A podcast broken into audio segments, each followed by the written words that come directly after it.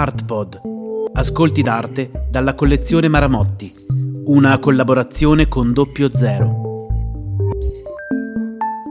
Cesare Tacchi, La primavera allegra, millenovecentosessantacinque.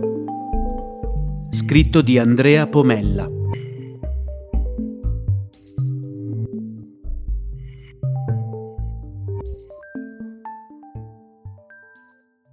Perché un artista contemporaneo sente il bisogno di rifare l'opera di un maestro del passato e per giunta una tra le più famose dell'intera storia dell'arte? Le ragioni possono essere varie.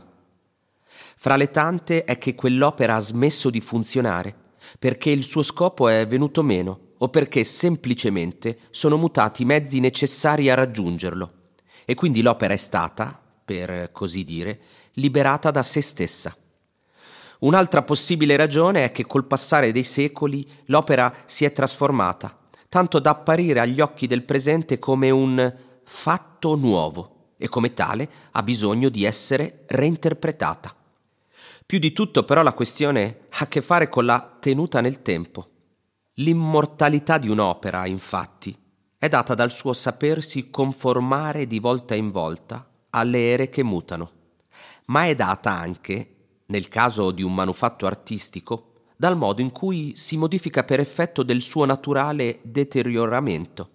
È dai tempi di Teodosio, sedici secoli fa, che il Colosseo ha smesso di essere il luogo in cui si svolgevano gli spettacoli dei gladiatori e oggi la sua funzione di rovina è radicalmente diversa da quella di anfiteatro, senza che questo abbia fatto venire meno la sua centralità.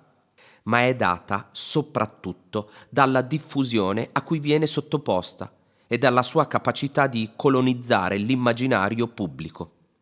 Non sappiamo con piena certezza quale fosse lo scopo di Sandro Botticelli nel dipingere La primavera. L'argomento è oggetto di molteplici interpretazioni da parte degli studiosi. Per diversi aspetti è un'opera tutta ancora da scoprire. Questo mistero, legato all'iconografia, ha fatto sì che la sua forma travalicasse il proprio senso, diventando qualcosa a sé e in particolare la quintessenza di un concetto umano assoluto, la bellezza. Per Kant la bellezza non definisce l'oggetto, ma esprime piuttosto qualcosa legato al soggetto che formula il giudizio. Vale a dire, quel giudizio non ci fa conoscere nulla dell'oggetto definito bello, ma attraverso di esso viene espressa la relazione che intercorre tra il giudicante e il suo stesso sentimento di piacere. La primavera di Botticelli è, senza dubbio, fra quanto di più bello vi sia al mondo, ma questo giudizio viene espresso in virtù della sua forma. È il significante e non il significato a determinarne la qualità suprema. Benché il problema della bellezza non fosse secondario nelle intenzioni di Botticelli, questo verdetto ci svela, in senso kantiano, non il valore estetico dell'opera, ma il sentimento del bello che governa il mondo d'oggi. Ciò che fa Cesare Tacchi in La primavera allegra è lavorare su questa opera nuova, intendendo non tanto il portato allegorico della tavola botticelliana, quanto la sua qualità. Una qualità avvertibile come essenza di natura, come l'inestinguibile profumo di una rosa. Al dipinto rinascimentale sottrae alcuni elementi, per esempio il cupido, e ne aggiunge altri, in particolare due motivi pubblicitari, la figura femminile estesa ai piedi della dea e la mano nei capelli che occupa l'angolo inferiore di sinistra.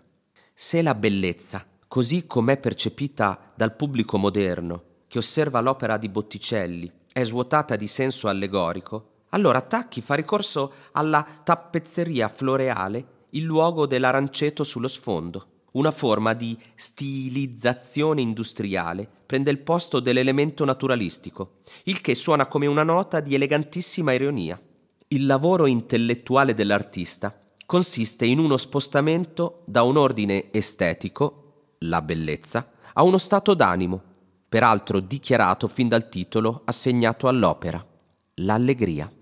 La vezzosità botticelliana delle figure femminili viene rimpiazzata da un'evidente mascolinizzazione dei volti che mette in moto un gioco di forti ambiguità.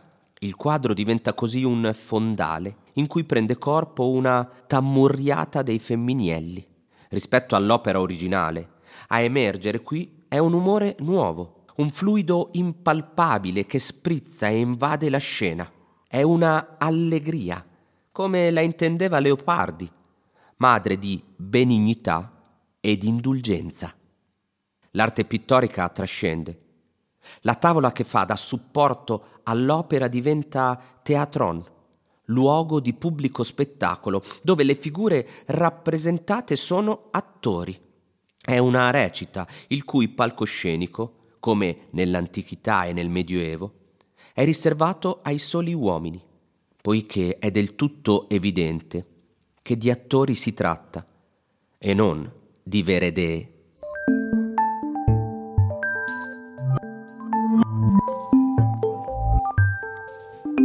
Un'iniziativa con il sostegno di Max Mara.